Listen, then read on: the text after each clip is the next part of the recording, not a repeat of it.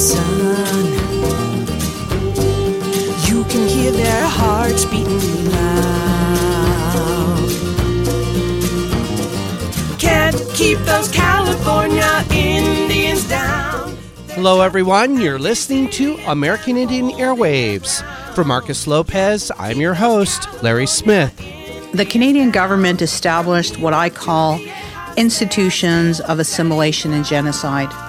These institutions were designed to kill the Indian and the child by forbidding them to speak their language, which disconnected them from their families and communities. Some people refer to these institutions as residential schools. I don't call them schools anymore because no school I ever attended had children buried in unmarked graves. What it does is ensure that the death penalty or life without the possibility of parole, LWOP, will not be imposed on a person who did not kill or intend that a person die during the commission of a felony, such as robbery or burglary, arson, etc.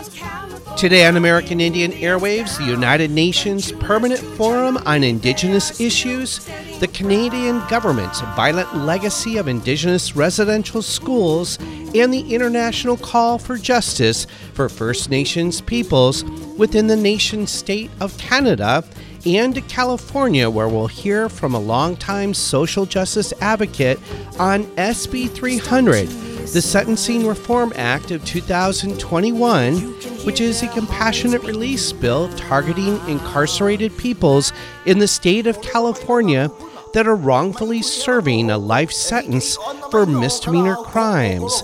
All that and more here on American Indian Airwaves. You can hear when the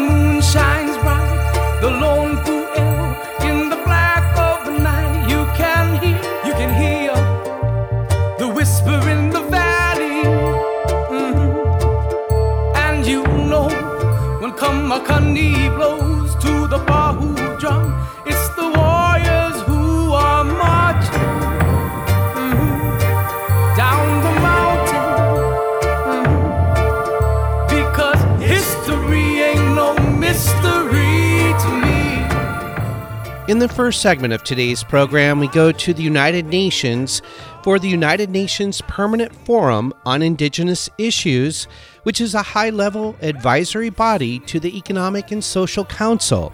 The forum was established on July 28th of 2000 with the mandate to deal with indigenous issues related to economic and social development, culture, the environment, education, health, and human rights.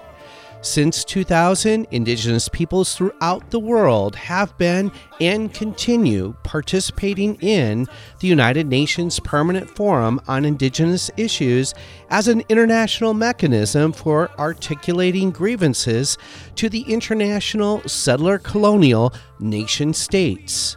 From April 25th of 2022 to May 6th of this year, the United Nations Permanent Forum on Indigenous Issues is being held at the UN headquarters in New York. This year's theme is Indigenous peoples, business, autonomy, and the human rights principles of due diligence, including free, prior, and informed consent. And in the first segment of today's program, we'll hear excerpts from the UN Press Conference Permanent Forum on Indigenous Issues held on April 25th of 2022. We hear from Roseanne Archibald, who is currently the National Chief of the Assembly of First Nations, the first female national chief of the Assembly First Nations, and she's formally calling for the United Nations to launch a formal investigation into the Canadian government's role in violating the human rights of Indigenous peoples and their First Nations associated with Canada's violent legacy of residential schools and Canada's acts of genocide. So, Wachiamasway, Roseanne Archibald Nitishnikassan, Dagu Dagmo Snakatel Koachian. Uh, during this International Decade of Indigenous Languages, I'm grateful to be here to talk about the impact of Canadian colonial genocidal policies and how they decimated Indigenous languages and cultures across Turtle Island. The Canadian government established what I call institutions of assimilation and genocide. These institutions were designed to kill the Indian in the child by forbidding them to speak their language, which disconnected them from their families and communities. Some people refer to these institutions as residential schools. I don't call them schools anymore because no school I ever attended had children buried in unmarked graves. Thousands and thousands of our children died in these institution, institutions. This year alone, we had recoveries into Kamloops, 215 children, Cowessess, 751 children, along with seven other communities. The recovery of our children is not over. We still have over 130 institutions to search we are seeking justice and accountability from governments and churches. Canada and the other UN member states must not look away. We invite the world community to stand with First Nations to listen, learn, and reflect on this tragedy that is shared by the US and Australia, who also had similar institutions. I'm calling on the UN Special Rapporteur on the rights of Indigenous peoples, along with other special rapporteurs, to conduct full fledged investigations of the circumstances and responsibilities surrounding these institutions, including full redress, criminal par- prosecutions, and sanctions and other remedies for human rights violations, including genocide. Canada must not be allowed to investigate itself. Please help us ensure that something like this never happens again, not just to us, but to anyone. The intergenerational trauma from these institutions is evident in today's children and adults who don't speak their language fluently. Our language is vital because it connects us to everything our families, our communities, our land, our nationhood. During this international decade of Indigenous languages, let's rebuild our languages and cultures, which will contribute to vibrant communities where our children can sing and talk in the language of our ancestors. I thank you again for welcoming me here today. Ninanaskamun Gasakitan. The Nanaskamun in my language means I am grateful, I am thankful, I thank you, and Gasakitan means I love you. Um, we will now take questions from the floor. Please state your name and organization before asking the question. Thank you. Uh, thank you. My name is uh, Ibtisam Azim from, uh, from the Daily Arabic Al Arabi Al Jadid newspaper. Uh, so I have two questions. The first one about uh, you said or you asked. Uh, first of all, thank you for the briefing. It's really great to have you here.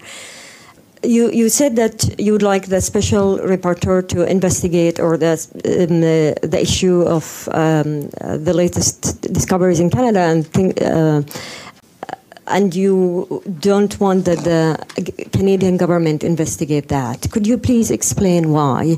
Uh, and my other question to both of you, um, it's about the issue of trade. It's very often that trade um, um, also goes against uh, the, the, way trade is handled in many times. Uh, it uh, goes against uh, on the costs of uh, land of indigenous people, whether water and and many other issues. So, what? How would you like consumers to be aware of that? What do you think an average consumer in the U.S. or in other countries should do uh, and uh, know to uh, not to be part of such crimes? Thank you. Thank you. Um, with respect to the federal government, it was their legislation and policies that created these institutions. And so they can't investigate themselves. They're not impartial. They're in a conflict of interest. And we're seeing that with the sharing of files and information. That's been a real struggle in Canada to get those files on those children who attended those institutions and didn't make it home. So that's why we are calling on the special rapporteur as somebody who is outside of Canada who can be impartial and do a proper investigation of the genocide that has occurred in Canada, particularly with respect to our children. I'll just jump into the second question that you asked around trade. In Canada, recently we had a budget that was uh, tabled by the federal government. And my concern about budgetary allocations to Indigenous people in Canada is that it's not tied to the, the way that Canada gains its wealth. All of the wealth in Canada is happening on First Nation lands whether those lands are treaty lands or unceded lands. And so it's important that governments start to move toward ensuring that First Nations have access to the wealth of their lands. It's it's a great injustice that some First Nations live in such poverty in a country like Canada when they could easily be benefiting from the resources of their land or from the taxation that's happening on their land. So I believe we, we have some ways to go around the world in terms of having governments distribute the wealth to the people that it belongs to. Thank you. Uh, Ms. Archambault, um, Tristan Ahtone with GRIST. Um, I'm curious about in your call for an investigation uh, into the U.S. and Canada's uh, boarding school practices. If, uh, in your opinion, the UN could also help an investigation of the Catholic Church's role in this, as well as other religious organizations and, and the role that they played in facilitating those um, institutions. What I heard you ask is about the role of the churches. Is that what your your question is? Uh, or if investigate if there's a role for investigators to look into uh, church records, church uh, um, church background, just Catholic Church in general and their role, or other churches uh, that ran those boarding schools. Yeah, I believe that the United Nations um, has a can have a role in that particularly because we're talking about religious institutions that are global in nature. And as I as you mentioned and I've mentioned that there's a similarity between the US, Australia and Canada particularly on the issue of children who were detained, uh, imprisoned in these institutions for part of their childhood, uh, with thousands of them dying. And so there is definitely a role for the UN to call on churches and religious institutions to make reparations and to apologize if they haven't already done so. We're still waiting in Canada for the Pope to do a formal apology on behalf of the church on Turtle Island on our lands. And that's one of our truth and reconciliation calls to action. And so the Pope did apologize partially in Rome to a number of survivors for what Catholics did and what educators did to our children. But the church itself needs to make that apology.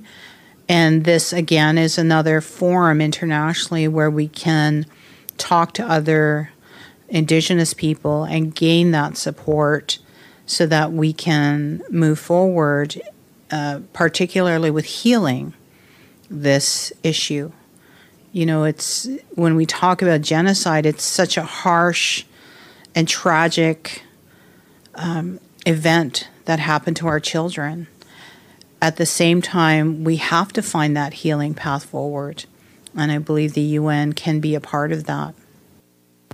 Yeah, Archibald, my name is Marco Belair Cirino. I'm working with Le Devoir. It's a Canadian national newspaper.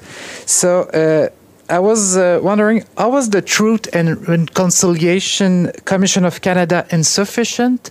I thought it was an independent uh, commission, it, and um, is an investigation by the U- uh, United United Nations Special Rapporteur essential to a reconciliation between the Canadian government and the First Nations in Canada? And you're listening to American Indian Airwaves.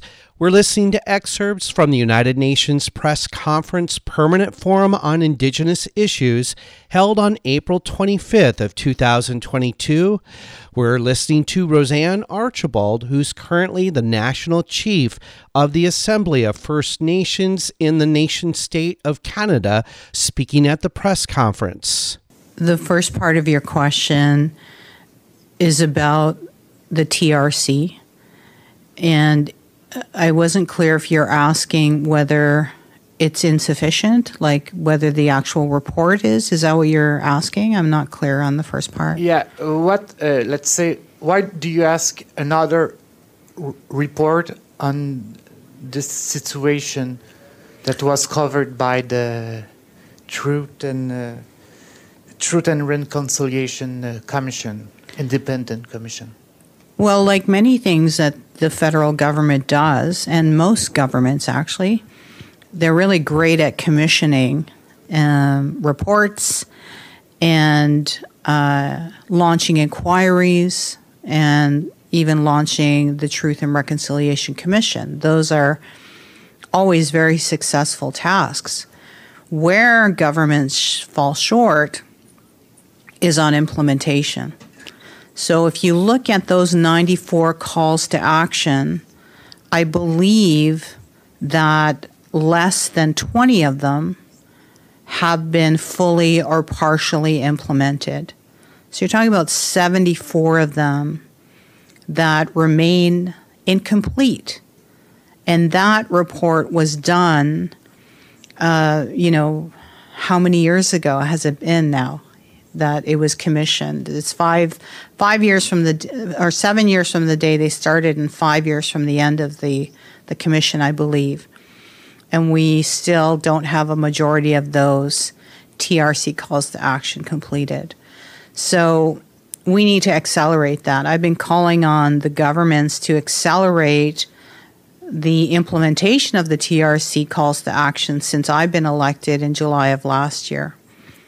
And so I've called for a joint action plan.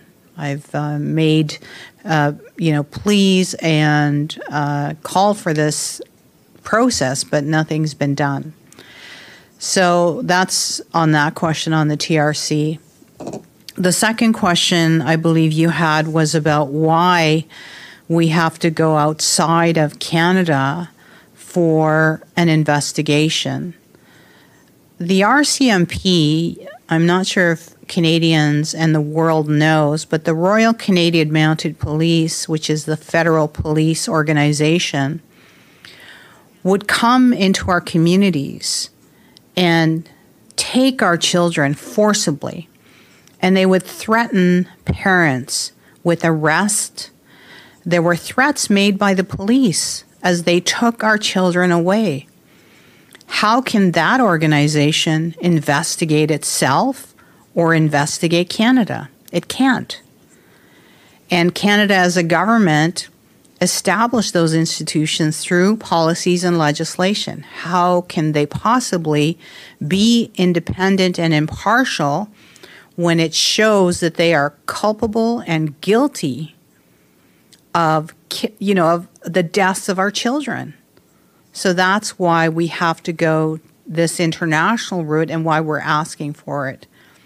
And thank goodness that there is a place that we can go outside of Canada to look for this justice and accountability for our, our children, for our little ones.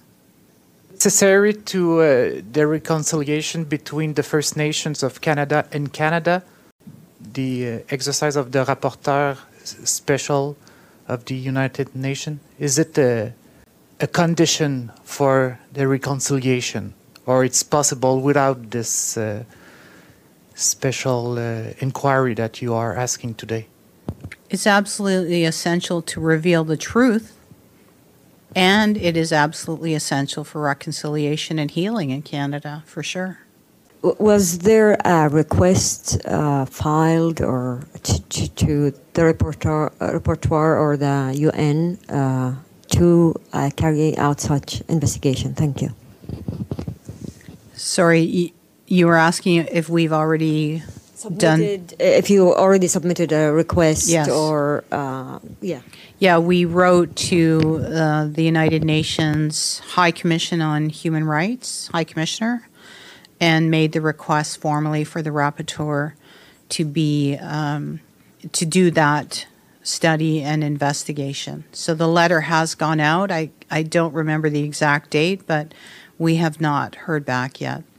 The other thing that happened last year, which I want to address as national chief, is a number of lawyers went to the International Crimes Commission, the ICC, I believe, and they were turned away in terms of looking at uh, whether there were gross violations of human rights uh, with respect to those institutions and and looking for the remedies for genocide.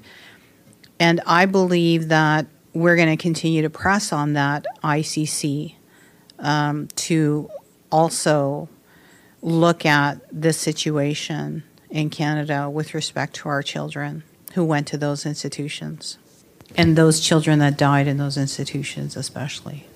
And that was Roseanne Archibald, who's currently the national chief of the Assembly of First Nations in the nation state of Canada. She was speaking at the UN's press conference, Permanent Forum on Indigenous Issues, on April 25th of 2022. From April 25th to May 6th of this year, the United Nations Permanent Forum on Indigenous Issues is currently being held at the United Nations headquarters in New York. And that concludes the first segment of today's program here on American Indian Airwaves. We're going to take a short break and we'll be right back.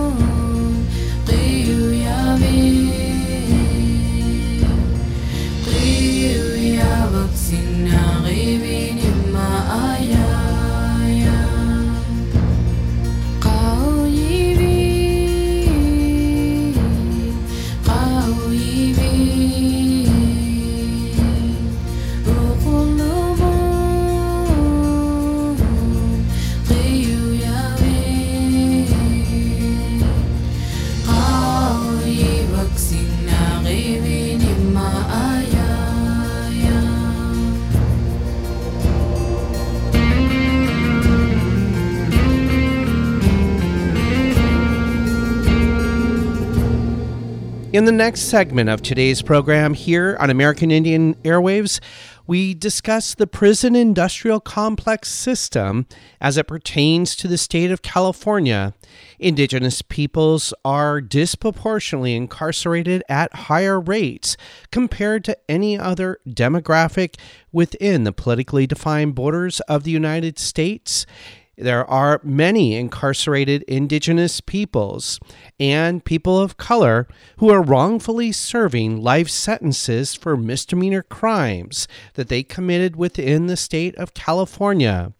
There is a movement to reform California's state prison laws, particularly with Senate Bill 300 the Sentencing Reform Act of 2021, which, if passed, would give judges the discretionary powers they need to ensure that people who commit misdemeanor crimes where a murder has occurred are not sentenced to life sentences.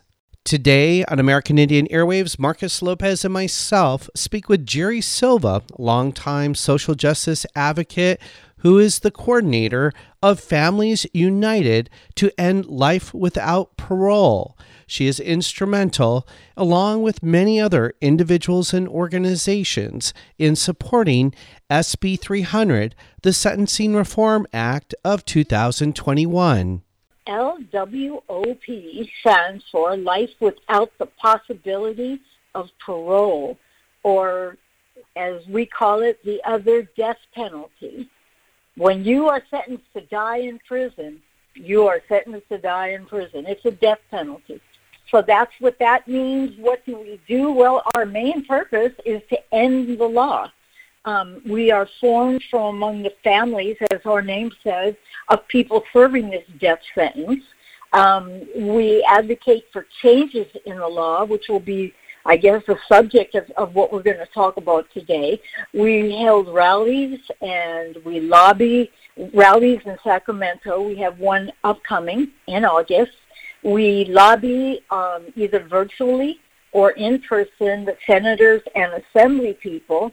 We definitely try to build support among the populace because, you know, everybody, we've seen it in history. Mass movements change things. And that's what we need. We need a mass movement to, you know, change the criminal legal system all the way around. LWOP is just one of the issues, right? Life without parole, LWOP.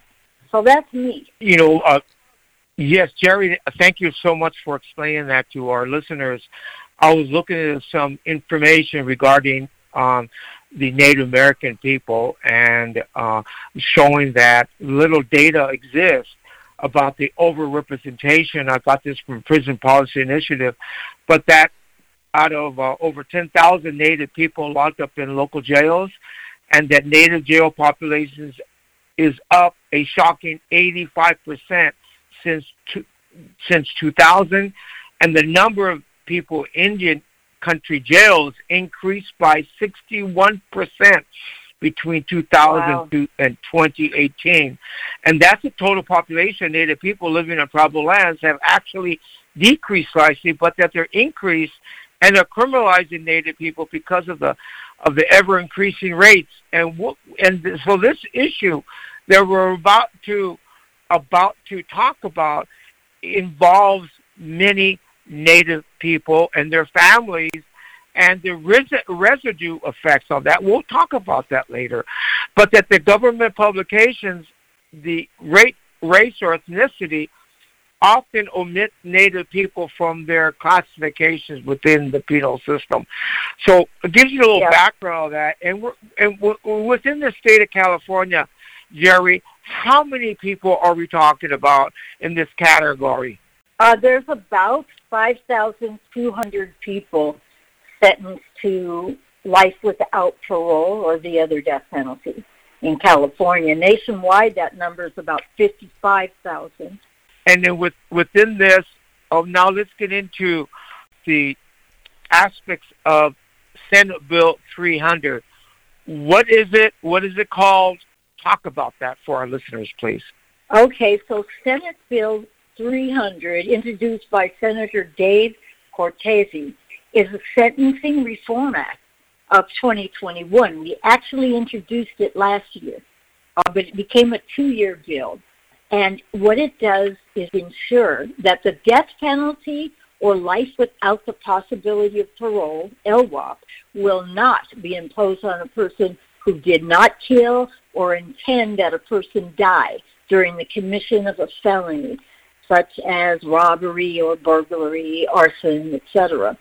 The bill also addresses the injustice of a mandatory life without parole sentence by restoring to judges the discretion to impose a parole eligible sentence should they deem it that it's in the best interest of justice. And you're listening to American Indian Airwaves. We're speaking with Geri Silva, coordinator of Families United to End Life Without Parole, a California state based organization. We're speaking on California Senate Bill 300, the Sentencing Reform Act of 2021, if passed by California state legislators, would be a major prison industrial complex reform law, ensuring that people are not sentenced to life without prison for committing misdemeanor crimes in the state of California. And now back to the interview. If I can give uh, an example using one person um, of, of both of those things, of both how this person would benefit from Senate Bill 300 based on his conviction and what the judge in his case uh, felt. Is it okay to go forward with that? Yes, go right ahead. That'll be really great. That, uh, that'll be really great. Okay, so his name is Ernie Mora. Ernie was 23 years old when he participated in a robbery. I think it was at a market or something. He participated in the robbery. He did not have a gun. Someone died. He had no intention to kill that person, of course, and he did not kill that person. The judge felt really moved by his case and did not want to, even though the district attorney was wanted to give him life without parole because it was felony murder, something called felony murder special circumstance. So the district attorney was asking for life without parole. The judge did not want to give him that. So in this case, the judge sentenced him to 25 to life. Four years later, after the district attorney appealed that sentence by the judge, because remember, the judge did not have the discretion to sentence him to life, uh, 25 to life. He did not. The mandatory sentence was life without parole. The judge did not have any decision-making powers. So the district attorney um, appealed it, and Ernie was then, after four years, sentenced to life without parole. Of course, he's been appealing it ever since, but the district attorney has so much power in these cases. And the, the thing about like the death penalty and life without parole, these punishments are really, really extreme. And like you were just kind of mentioning how it's it's hard to believe. Other countries and the rest of the world, well, this country does, but other countries and most of the world don't impose those kind of sentences at all. California not only regularly imposes them, but as I said, requires the judge to impose them for any adult convicted of murder with special circumstance. So that's felony murder, um, murder in the commission of a felony, uh, such as burglary or robbery, etc. And and the judge is mandated to sentence them to death or life without parole even if the person didn't kill or intend for anyone to die, even if the killing was accidental. There's another uh, case that's real shocking. Two men go into a liquor store to rob it. Um, the liquor store owner tells the his assistant or the sales clerk, whatever, to shoot them. So the so the guys go to run out. The one of the men is shot, and he dies. The other guy runs out and gets away. The, that man is picked up. He is charged with murder under the felony murder rule, murder with special circumstances because they went in to, to rob the place He's serving life without parole. This man had no intention. They had no guns, no intention to kill anybody. And he's serving life without parole. So, and the stories go on and on. They really, really do. So it, it's it's it's really um, and SB 300 actually is taking a modest step to address the injustice because yes, it gives the judges back discretion. So a judge can use that discretion or not based on if they feel that the LWOP sentence is disproportionate. And instead, they can uh, sentence a person to 25 to life. But it also provides a sentence for a person who did not kill or intend to kill, a sentence of 25 to life rather than LWOP. And that's fair, right? If a person didn't kill or intend for somebody to die, what is that person sentenced to death by incarceration? Or um, there are, you know, people on death row who didn't kill or intend to kill. So, I mean, this, you know, how they fill these the prisons with people year after year, the three strikes law, and the thing about life without parole is it guarantees a forever. It guarantees that 5,200 people, and they're added to, uh, it's added to one, one person every three days approximately gets life without parole. So the, the, the prisons are going to fill up with these people unless we do something to change this law. And it isn't as if prison has had an impact uh, on public safety. It hasn't. Um, but it has destroyed families, as you were mentioning, the ripple effects, and entire communities, including, of course, Native communities.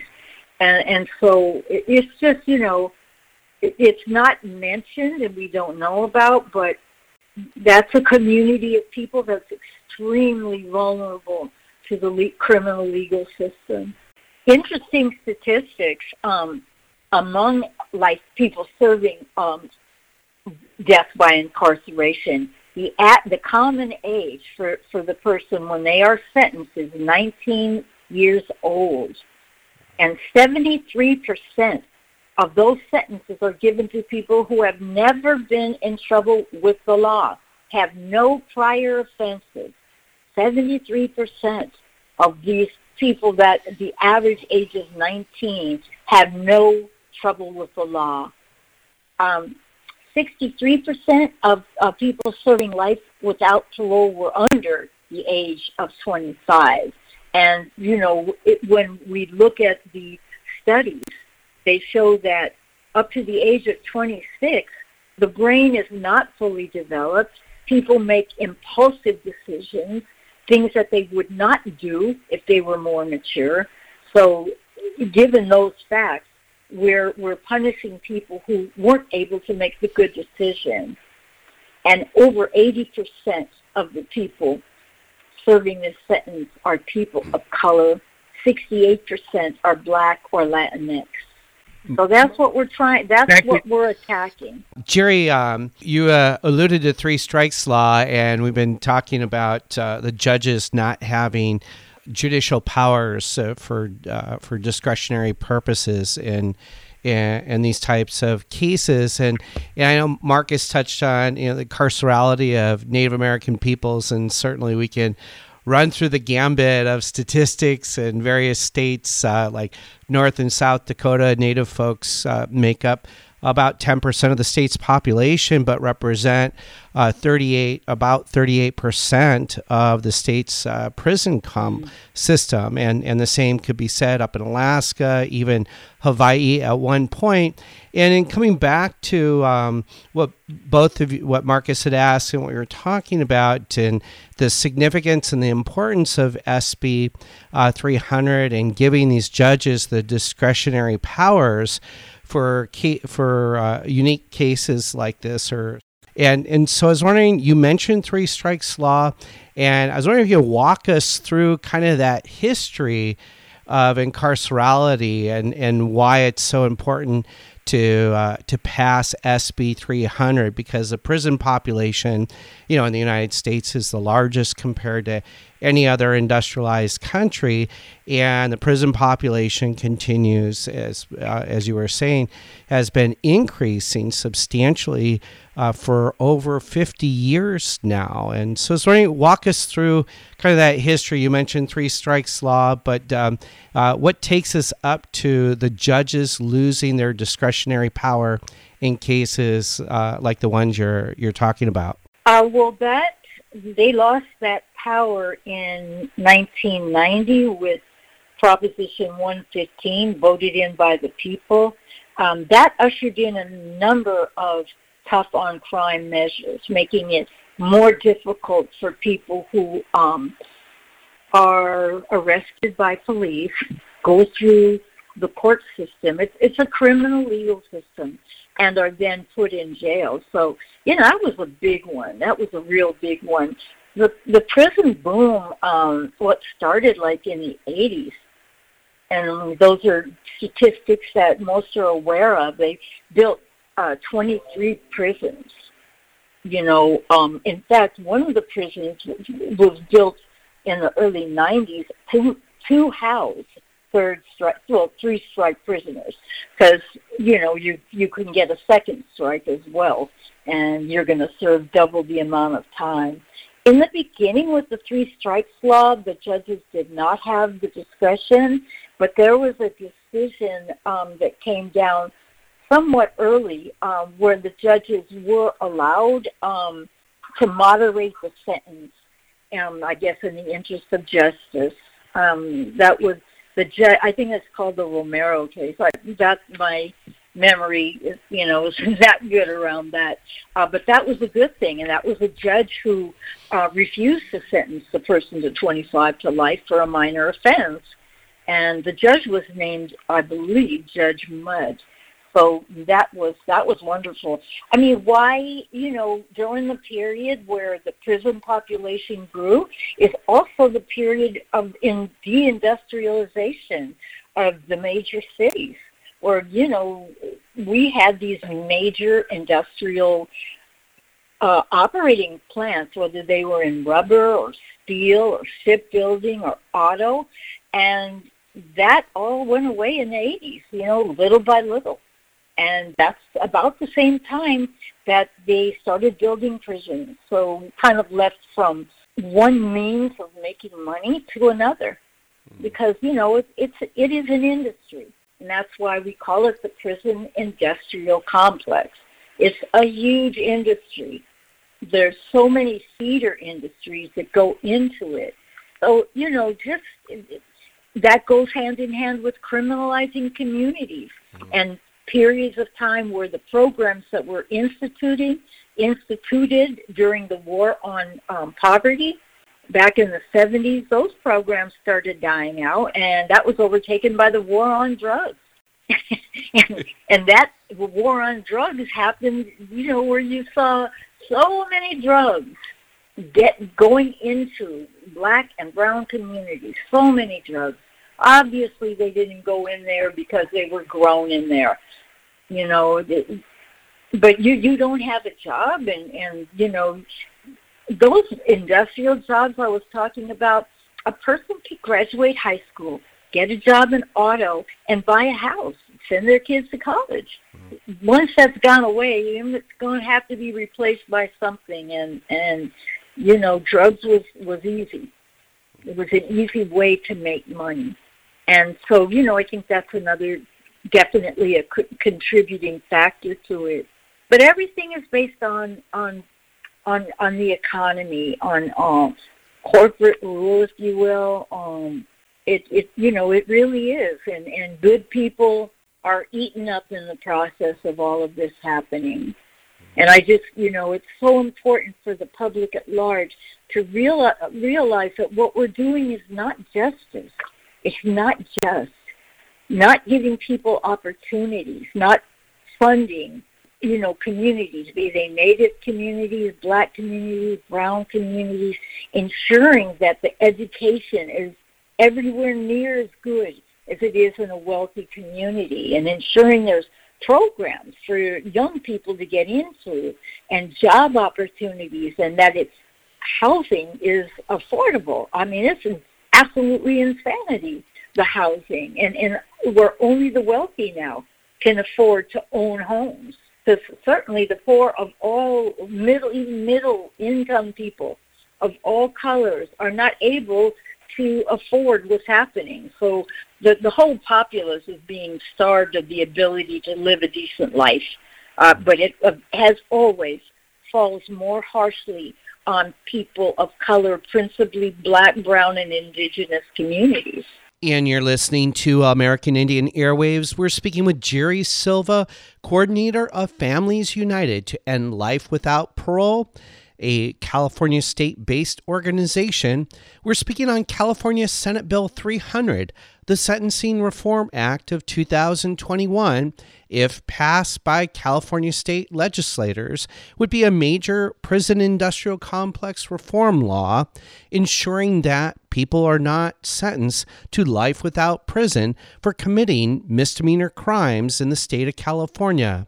And now back to the interview. That's so true, Geri, and I'm glad that you brought that up. The little background on the on the prison policy initiative.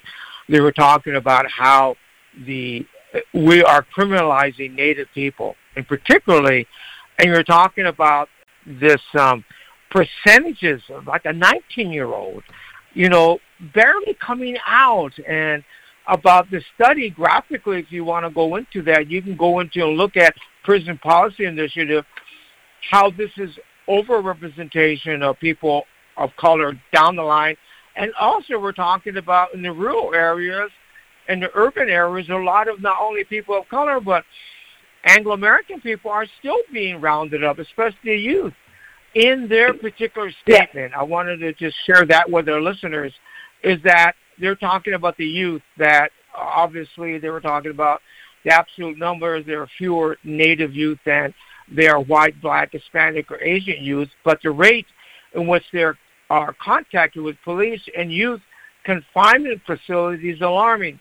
And they conclude this, and I wanted to mention this because um, the Senate Bill 300 we're talking about, it's a modest reform. It's not a radical reform. We're not opening up the gates. We're not do anything like uh, the opponents say or possibly say we're soft on crime and all that rhetoric, but it's to, given the discretion of a judge to look at these circumstances other than a very cut and dry situation. That's how I interpret it. But in this particular study, it says centuries of historical trauma are manifesting in Native youth as mental health and substance use issues that go untreated and can lead to status offenses acts that are only criminal because of one's age, like skipping school, and other delinquent behavior, which makes Native youth worse off who've been swept up in the criminal legal matters and that are basically criminalizing our youth, number one. But secondly, in the background, what you just stated, but yet this um, this notion of this trauma generational trauma with Native peoples. If you are not, if you have, I don't know what the the, the statistics are, but many Native families have people that are incarcerated, that are in parole, that are have problems with drugs and alcohol, that are both reservation and off the reservation uh, we have uh, interviewed people many times about that situation and trying trying to find some remedies. But this centuries of historical trauma, along with the African American population and the Pacific Islanders and the Chicano population and Native American population, we can see that is, that exists. And how was it manifested? Well, it's manifested because with all these different crimes of poverty, that's what it is, crimes of poverty. And they get in situations where the particular behavior is created in where they're doing a crime. If, like what you said, if we put the money, we put the criminal industrial complex into all the different things you just said, like survivor-centered response to violence, accountability-based response to violence, and and also a safety-driven response to violence and racially equitable response to violence. All these different things you're working on. Well, we're talking about families, real families in real communities that have real problems. That the if they're incarcerated and the loved ones are in there, they're like very similar to.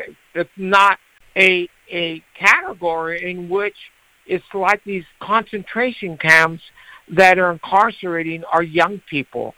Geri, why don't you? And that's kind of long, uh, long-winded, and and I'm sorry I did that, but talk about you know the Hmm. bill that you talked about, the Senate Bill 300. Where is it at this time?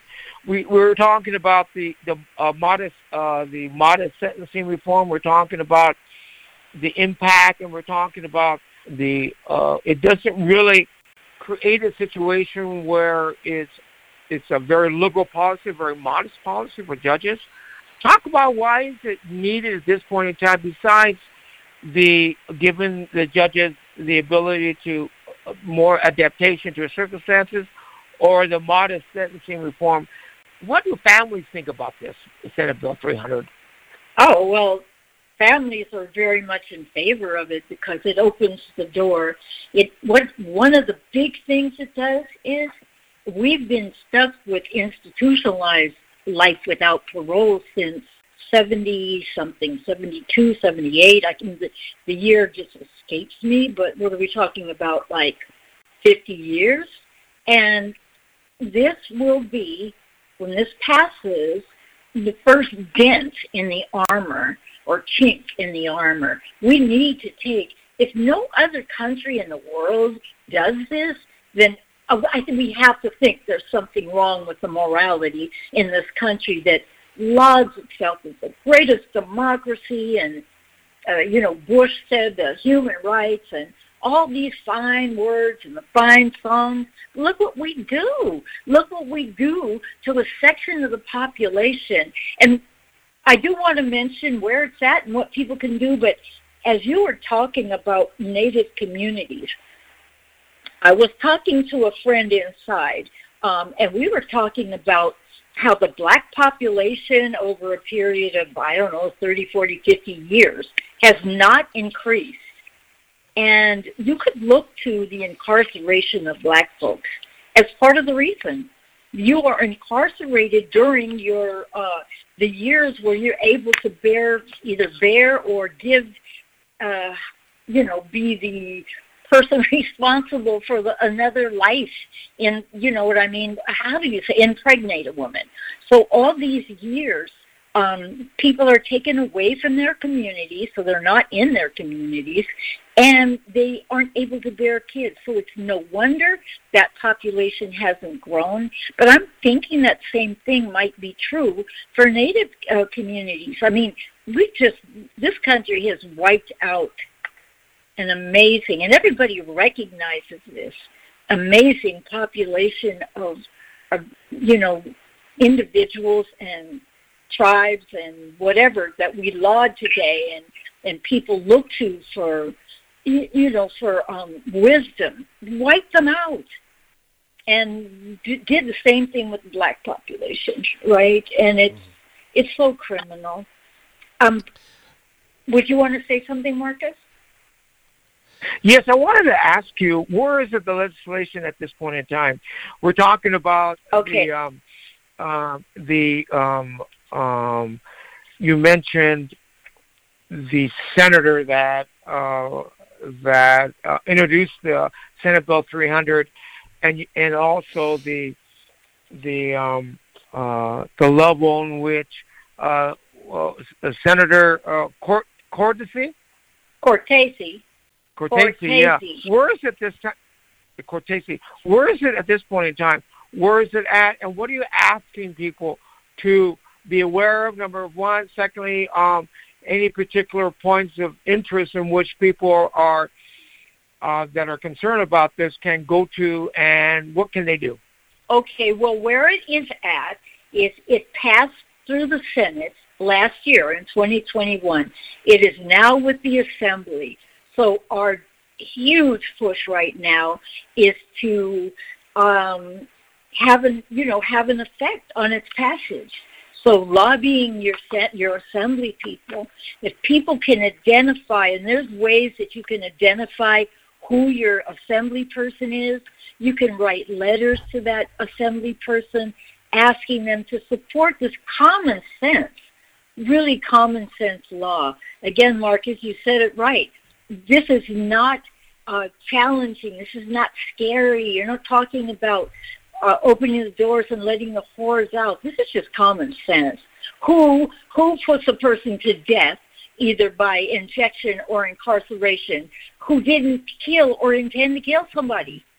Nobody does that. So um, I I will urge people that are listening to contact me. Um, and shall I give my number or just my email address, or does it matter? Whatever you want to do. Okay, let me. Okay, so call me. Really, this is so important. Uh, my number, I'm Geri Silva. The number is four two four seven four four one one five six. That's four two four seven four four one one five six. Call me. I will send you information. Get you involved. Um, check out the website for Fuel Families United to End Life Without Parole, LWOP. And our website address is F-U-E-L-W-O-P. So that's like Fuel WOP, F-U-E-L-W-O-P dot org. Um, we have information on Senate Bill 300 on the website. And I really encourage people to get in touch with me. Marcus, thank you so much, and Larry, for um, allowing me to come on and talk about a really important matter. I appreciate it. Well, thank you very much, Geri, for showing up at American Indian Airways and talking about this very important issue. Senate Bill 300, and that's for the state of California. Is that correct? Yes, sir. It sure is. The moment of silence is over.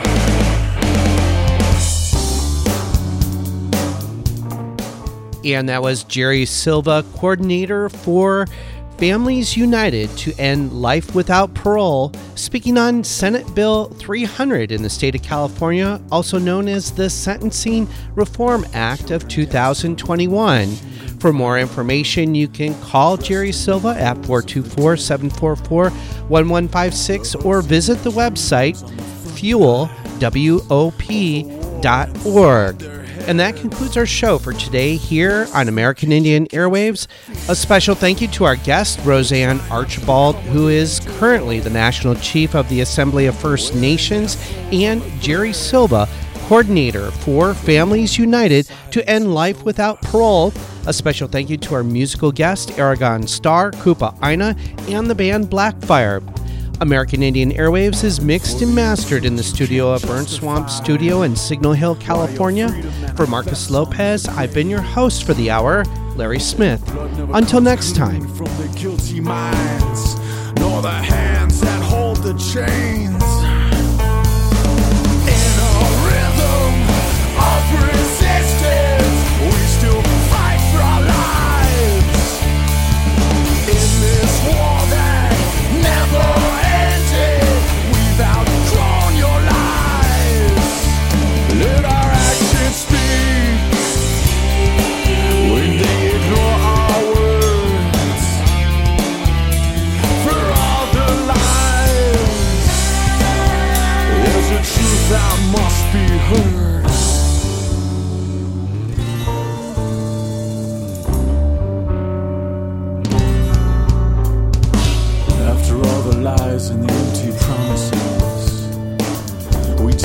Stand on the land that you tried to bury us.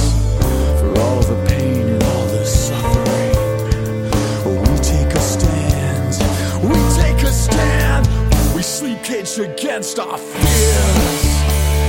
Try not to become what we've endured. Wearing our souls on a thread.